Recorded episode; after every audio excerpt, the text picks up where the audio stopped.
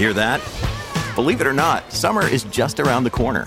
Luckily, Armor All, America's most trusted auto appearance brand, has what your car needs to get that perfect summer shine. Plus, now through May 31st, we'll give you $5 for every 20 you spend on Armor All products. That means car wash pods, protectant, tire shine, you name it. Find out how to get your $5 rebate at armorall.com. Armor All, less work, more clean. Terms apply.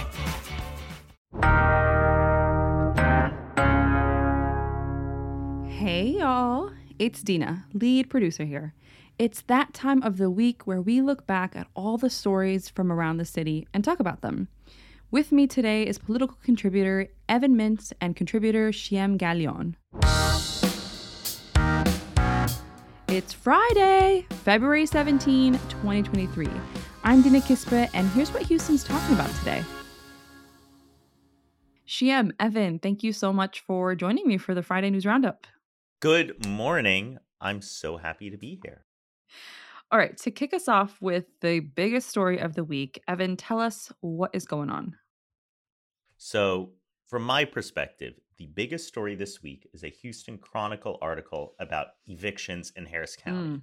But it's not necessarily the top level headline that I think is the most interesting part of this. Mhm. Now, the story is about uh, an eviction court run by Justice of the Peace in Precinct 5. And if you know your Harris County precinct maps, which I presume everybody does, Mhm. you know that there are more than 1 million people in this precinct. There are eight precincts total in Harris County. Mm. And the story goes through about how there are around 400 evictions in a day. It takes about 90 seconds per eviction. And this runs contrary to the standards that are set by the Chief Justice of Texas Supreme Court, Nathan Hecht, who's a Republican. But he wrote an op ed a little while ago saying it should take around more than 10 minutes to decide whether you kick someone out of their home. Mhm. Now, here's why I think this is the biggest story. Evictions are overseen by justices of the peace who are elected. You have two JPs per precinct, and precincts haven't been seriously redistricted since the 1970s. So you have some districts that have huge populations and huge numbers of evictions and huge numbers of apartment complexes, two justices of the peace. You have precincts that have much smaller populations and fewer people and fewer evictions, two justices of the peace. It does not make sense. The data firm January Advisors has gone through the stats and is really calling through redistricting to equalize these populations to make sure the needs are met. But here's the big problem. Here's why it's a big story. Justices of the peace also overlie with constable precincts. So if you change their districts, you're going to have to change the constables. And if you change the constables, you'll probably want to change their budgets too, because you'll go from overseeing, say, a million people to like 500,000. Some will get more, some will get less, but you can't do that in Harris County because the state of Texas counts it as defunding the police.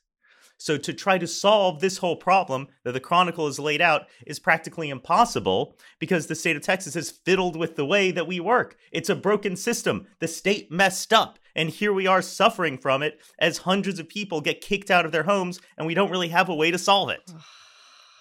Oh my gosh.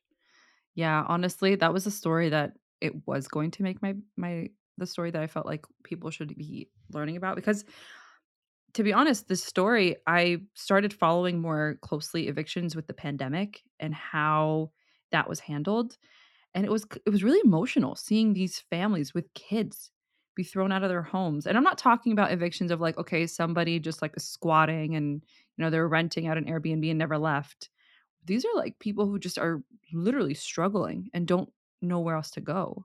And we don't even have a system in place to help anyone. And this, like you said, the system is so broken. So it's like, what, how can you even fix it? Where do you even begin? Oh yes, and people sometimes just don't know to show up and then get kicked out. People don't uh, don't know to get representation or can't afford it.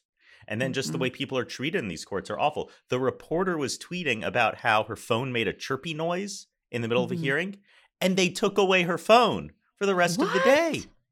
What? Absolutely. Oh my God. It's nuts. wow. Shiyam, you work really closely in the local community and in organizing. What have you been hearing on the ground? Well, first of all, Evan, thank you so much for laying it out the way that you did. Um, Mhm. wh- what I'll tell you is that this was actually something when I was looking through the news, uh, I put housing uh, as my big question mark. That there's stuff mm. that I need to find out because, on the one hand, and my organizer friends from other local cities have been saying to me, "Oh, Shiyam, we're going to profile Houston because it, you know, because of uh, the city's success with combating homelessness. Mm. And I'm like, wait a second, I'm kind of confused. Um, I'm seeing and hearing different things locally. Mm-hmm. I need to mm-hmm. parse out what's happening and what the dynamics are. I know that, um, for example, there's this group called Space City Anarchist Organization that's on Instagram that's been um, uh, holding mutual aid drives to try and support families. And what I uh, what's on my to-do list to parse out is um, because Houston is so decentralized, trying to figure out like which communities they're in touch with and what parts of the story around housing and homelessness that they're plugged into. Um, I thought, Evan, when you were sharing your top story, that you were going to share the story that I had read, which was a success story, which was um, there's this completely other pro there's, this other program in Harris County uh, and the story that was in the news this week was about a tent encampment being disbanded. Um, and so when you said evictions, that's what I, but then of course that's not an eviction, uh, I guess, or is it? I don't know. It's uh, we just thinking about the words.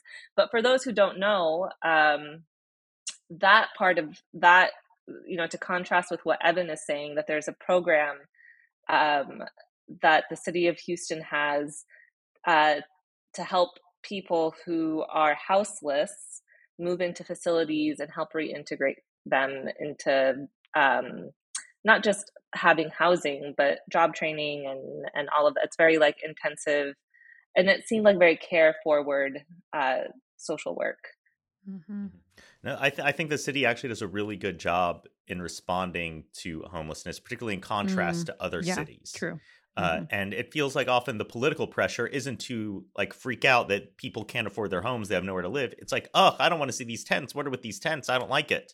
And the city like responds to that political pressure, but with actually effective programs where you just you don't go in with cops, you don't do big sweeps, you connect people with housing, you work with owners of apartment complexes to get people homes, housing first, but you also set up these unique middle ground places where people go with their stuff to connect to services before they get into that housing. Mm-hmm.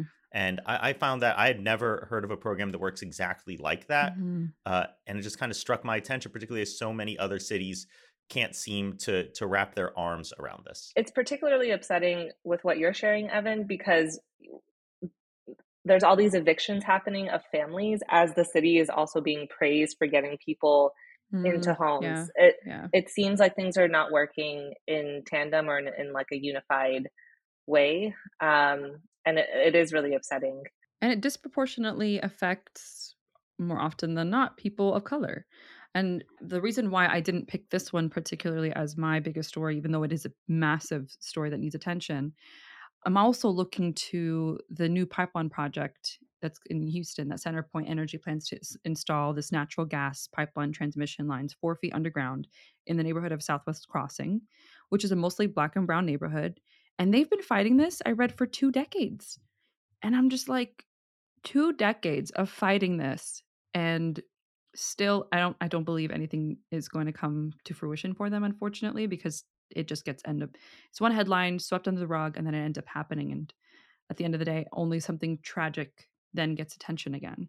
So the Environmental Defense Fund did a study and showed communities of color were always the ones that buried the burden when it came to pipelines or any sort of mechanism that would jeopardize their health, yet nothing has really changed. And that for me, that's a huge story and it's something that we should be talking about. But it's like one headline and then it just disappears and it continues to happen. I mean, I'm going to say something to that's going to probably scare the hell out of you, but you can go and look at maps of where pipelines are, and it crisscrosses the whole region. Like we, Houston is an energy city. We're an oil and gas city, and we are probably sitting on a bunch of pipelines right now. Uh, but but here's another thing to think about: is that Houston first started towards the Gulf, uh, towards uh, Galveston Bay, because that's where the jobs were, that's where the refineries were, that's where the port is. And so all of the infrastructure around oil and gas got put in there, and suddenly people realized they don't want to live there mm-hmm. anymore because it's gross, mm-hmm. because there's pollution, because it's loud.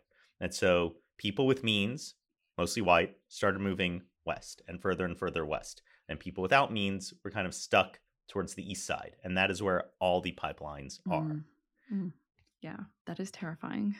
Shiyam, what was your biggest story this week? Dina, my biggest story right now for Houston is that the FBI is launching a federal civil rights investigation into Harris County Jail. Mm-hmm. Um, and I was actually, I saw this, I think I saw something about this in the Houston Landing, which is a right. new Houston publication that I'm super excited about. Um, but it's also made national news. Um, and a really famous civil rights attorney, Ben Crump, is representing families in Harris County um, and he said something that's stuck in my mind that 32 detainees have died in Harris County jails in a 14 month period. Wow. wow. 32 detainees, 14 months. Four people have died this year um, and 28 last year. And the sister of one of the people who was killed, uh, Jacoby Pillow, um, her name is Octavia Wagner, and she said at a press conference no one should receive a phone call, no one telling them that their loved one is deceased, and not get any answers. Um, there's an FBI office in Houston, and I think that's where they're going to be leading the investigation. Um, and but they said they announced that they've started the investigation, but that they won't be sharing any details. I mean, the thing that really stands out to me about this story is you have Ed Gonzalez, the sheriff who runs the jail, explicitly asking the FBI to come in and investigate. Like whenever do you see mm-hmm. police departments saying like please investigate us, please provide some oversight. And I think it shows yeah. just how terrible the conditions are at the jail. You have mm-hmm. a sheriff's mm-hmm. office that has to oversee it, but they can't control who comes in. They really can't control who goes out, especially after the state has put new limits on the ability to uh, grant people personal recognizance bonds. And so you have this overcrowded facility with no real systemic way of thinking about why are people here or not. For as long as we have cash bail, people are going to get stuck behind bars, not necessarily because they pose any kind of danger, not because we think they're going to flee or not make their court dates, but because they just don't have money. Mm-hmm. Yeah, that's true. I'm definitely going to be following that story.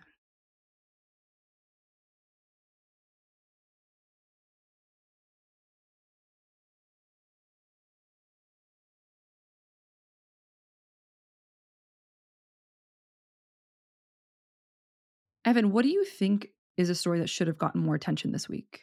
well, I hate to break it to everyone. I think this is the most overlooked story, but it's that Houston is doomed. Uh, oh we're, no! We're I know. So this week, the Financial Times has reported that U.S. consumption of gasoline has declined, has gone down. People are buying Ooh. less gasoline. It went down six percent from pre-COVID levels, and it's only going to get worse. This is bad news for Houston. Like oh, Houston no. is a city built on oil and gas. What we do here is we make gasoline and other petroleum products. It's why we exist. It certainly ain't for the weather. And yeah. people stop buying our stuff, then we're in real trouble. US mm-hmm. gasoline consumption is past its peak. There might still be growing levels globally, and thank goodness we got this great port to export all of our products. But as the entire world transitions to electric vehicles, as people commute less, as the fuel economy in existing cars goes up and up with every passing year, it just means that Houston becomes less important in the global economy and the thing we do becomes less necessary. Mm. Yikes. That is alarming. I mean, why is that? Are just people just moving more towards electric cars? Like, is Tesla really making a, that big of a dent? Well, the Financial Times said that one of the biggest drivers was just existing gasoline cars getting more and more fuel efficient. That government regulations have required fleets to have their efficiency go up. And so if you're uh, manufacturing and selling cars, you have to sure show. Uh, let me start over there. If you're mm. manufacturing and selling cars, you have to show that your fuel efficiency is going up, is reaching certain levels. And that is really what's driving a lot of the decline in consumption, along with people yeah, commuting less. Yeah. You know, they're working from home.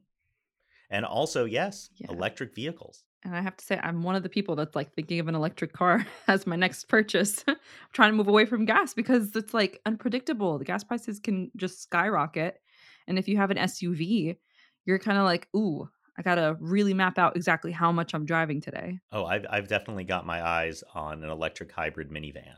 Like I can't wait. Oh, don't those see? That's what I'm saying. That's exactly what I've got Um, my eye on. may I may I smugly share with you both that I have a Toyota Rav4 hybrid? Oh, see, there we go. I'm not smug. I'm not our- smug about anything else. I'm very humble, but I do feel Could could you help out Houston by just like sit, sitting on the gas for like a little bit, just like fill her up and then rev the engine?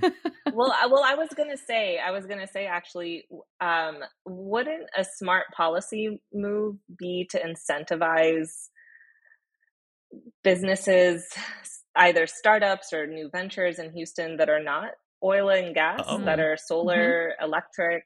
Oh, absolutely. And I think you're seeing efforts in that direction. You see the ION, you see the TMC3, or I think it has a new Mhm. name now in the medical center. You see this real investment in entrepreneurship.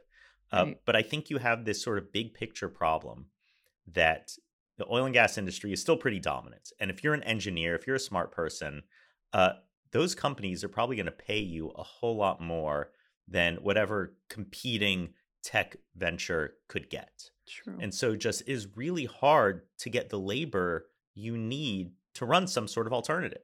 And you also have this this problem, the innovator's dilemma. You know, if you run a big company, why would you invest in transitioning to something that undercuts your already successful business model? Hmm. That's a good point. That's a good point. Shiyam, what about you? What is the overlooked story this week for you? My underlook story this week is that Representative Sheila Jackson Lee reintroduced the George Floyd Justice in Policing Act Mm-hmm. to add a Tyre Nichols duty to intervene provision. Um, and for those who don't know or need a refresher, uh, the George Floyd Justice in Policing Act was introduced in the summer of 2020, and it's been passed in the House. It hasn't been able to be passed in the Senate. Uh, so it's been reintroduced and it's passed in the House again, and the, and in the Senate, it's it's like a big question mark. Um, and the reason why I felt like this was underlooked um, is because Sheila Jackson Lee is really. Um, I I see her as a as a as a Houston rep that really connects Houston with the rest of the country and the rest of the world. Um, I met her through my work on Syrian politics. Um, Tyre Nichols' murder was um, d- just a huge, not only was it outrageous and infuriating, but just the amount of grief uh, that everybody was feeling um, was immense. Uh, I know myself and a lot of people could not watch that video, uh, but just hearing the descriptions about it uh, was enough to make anyone feel sick.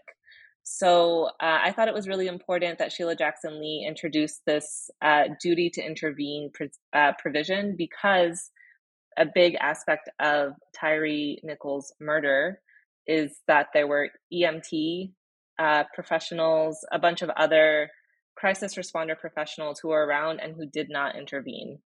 Um, and uh, during uh, President Biden's State of the Union address, um, Tyre Nichols' family was like a, a special guest of President Biden, and they were urging for this policing act to be passed. Um, not super surprisingly, not surprisingly at all, no Republicans have supported the legislation. Or I would say, at least not in the House, but in the Senate, you've seen Tim Scott really try to work across the aisle to to get something through with with uh, the Justice in Policing Act, uh, and you know, there's a little hope that you might be able to pull together some parts that everyone agrees on. Everyone's hung up on the qualified immunity component, where you can't sue uh, law enforcement officers for violating your civil rights. It's a really weird judge invented standard. Uh, but there are parts in there where I think if you look at local and state issues, uh, groups have come together in agreement. You know, having really straightforward use of force standards and investigations into use of force, improving data collection and transparency, and really just having strict licensure and decertification requirements. Like if you're a lawyer uh, or a doctor or a teacher and you violate the public trust, not even break the law, but it's like violate your professional ethics, uh, you get your license taken away and you can't do that job anymore. But with policing, there are so many barriers to that kind of accountability. Some states don't even have licensure that it just makes it impossible to say like these officers are bad at their jobs and will suffer the consequences and letting officers know that we want to hold them to a very high standard because it's an important job instead we have this system where it seems like they're held to very low standards where we let uh, just low cl- case closure rates uh, go by. We let uh, interactions with community that build mistrust and disrespect become a norm. Like i don't think anybody wants any of that. And it's time to start putting things in place at a federal level to say like we we think policing are very it's time to put things in place at a federal level where we say policing is important and we're going to treat it like an important thing. Mm-hmm. Well said evan well said yeah that was actually uh she and my story that needed more attention was uh, the Tyre Nichols duty to intervene because i was shocked to learn that emt was just like there you know i did not watch the video but you know, from reading, because everyone would write about it and describe exactly what happened. And I was just, it's something just, it makes you physically ill. So I'm glad that this is something that we're putting out there for listeners to look into more. Okay, let's talk about something that's making us happy. I know this been this has been a Debbie Downer. I've been we've like talking about so many sad things and things that are just like ugh, make you ache. Evan, what is bringing you joy? So, what sparked joy in me this week uh, mm-hmm. is that the Chronicle of Philanthropy uh, released its list of the top 50 philanthropists of last year, and it was picked Ooh. up by the Associated Press and the Ooh. Houston Chronicle and everyone. And on the list are three Houstonians, or some of them are couples. So, at number five are Laura and John Arnold, my bosses. Uh, and then a little further down the list, you have Rich and Nancy Kinder and Tillman Fertitta. And it's such a delight to see people in Houston giving back. And there are big projects here Houston Landing, the new publication, the land bridge in Memorial Park, investments in the university in Houston. And what especially makes me smile is seeing this type of philanthropic activity in Houston in contrast to the lack mm-hmm. of it mm-hmm. in Austin. like just a few weeks ago, Larry Wright published this piece about, oh, Austin's changing and lamenting Austin, how all these like dozens of billionaires have moved there. But those billionaires are not necessarily giving back to Austin. I mean, prove me wrong if there's something going on that I don't know about, but it seems like the top of like the Austin philanthropy list is Michael Dell, and he's from Houston.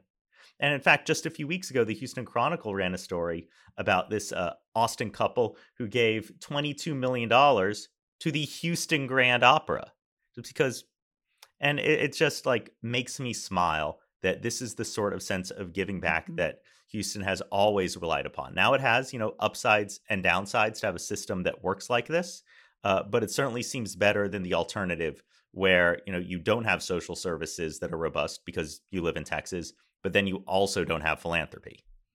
Mm-hmm. Yeah, no, you're right. I love how much our city gives back to each other and to the city itself. Like you mentioned, the land bridge. That's amazing. I mean, bigger than Central Park. Hell yeah, we'll take it. And that's because of Houstonians making it happen. And I love that. Oh, yeah. Go- going all the way back to Ima Hogg uh, and her family giving the land mm-hmm. to the mm-hmm. city. Yeah. Yeah. I gotta say, listeners can't see this, but I have smiled big smiles listening to what Evan was saying, especially the part about the little friendly Austin Houston rivalry that yeah. rivalry that you um, colored that news with uh, mm-hmm. just really made me smile this Friday. yeah. Shiyam, what's bringing you joy? Dina, what brought me joy this week was seeing a tweet from Crowdsource Rescue, which is a Houston, what I consider a Houston civil society organization. Uh, they were started during Hurricane Harvey, and it's it was neighbors helping neighbors and using a really smart and sophisticated suite of technology to connect people in a really smart way. Um, and I saw a tweet from them that said that they wanted to send a team into Northwest Syria. Um, and uh, well, to be honest, I didn't see it, but someone who knows me saw it and sent me an email and said, "You really need to look at this." And um, I was telling someone recently, like, wow, I I feel like I've had the room to breathe um, as the bombing in Syria has kind of gotten to a it's it used to be very high and uh, basically that um, people could feel the differences in stress. So when the earthquake struck in along the Syrian Turkish border, crisis response became on top of everybody's mind. Right. And we saw it in Houston too, where people were starting to like say, Hey, like, hey, do you have anything you want to donate? Any winter clothing, winter blankets? And that really showed even more so like how Houstonians come together, even for something that doesn't necessarily directly affect them, but it's still their way of helping a community in need. So, what was really hard is that I know a lot of people on the Turkish side and the Syrian side, and just seeing my feeds just be like basically crisis updates and death notices. And what was really hard, um, and I would want to do more research on this, but just hearing from people that actually money was more important than material donations. Um, and just thinking through like crisis response methodology, best practices and really wishing I had a team. And so seeing that seeing that the Houston like equivalent of, you know, natural disaster crisis response wanted to extend solidarity really brought me a lot of joy. Mm, yeah, that definitely brought me joy too. Mine, I have to say, is the farmers market that's happening every other Wednesday downtown now. And It'll be on site of the Smith Street Farmers Market at Allen Center on the first and third Wednesdays of the month. And this is all like in, according to the Brookfield properties. I think that's amazing that they're trying to get this incentive granted to make people work from an office, but they're making locally sourced produce and baked goods and all the amazing things you can get from a farmer's market accessible to people who work downtown. Because if you work downtown, but you live like in Katy, and a farmer's market happens way too far from you, this is like a great way of still getting those produce and getting locally sourced items what at eh, supporting those small businesses and also getting something that's, you know, organic. And that brought me so much joy that it's making it accessible. I'll have to check it out. Yeah. Well, Evan, Shiyam, this has been great. Thank you so much. I've learned so much from you both. Thanks, Dina. Oh, my pleasure. Anytime.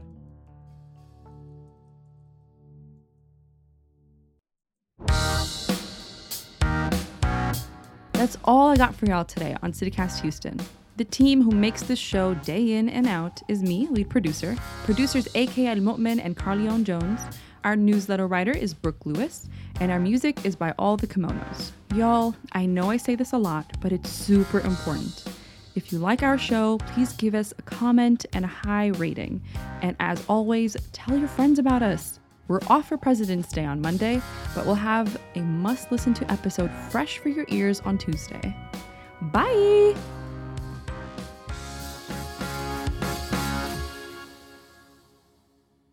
Good morning, Dina. It's so great to be here with y'all. Oh, wait, also, good morning, Evan. Oh my God, can we start again? Sorry, y'all.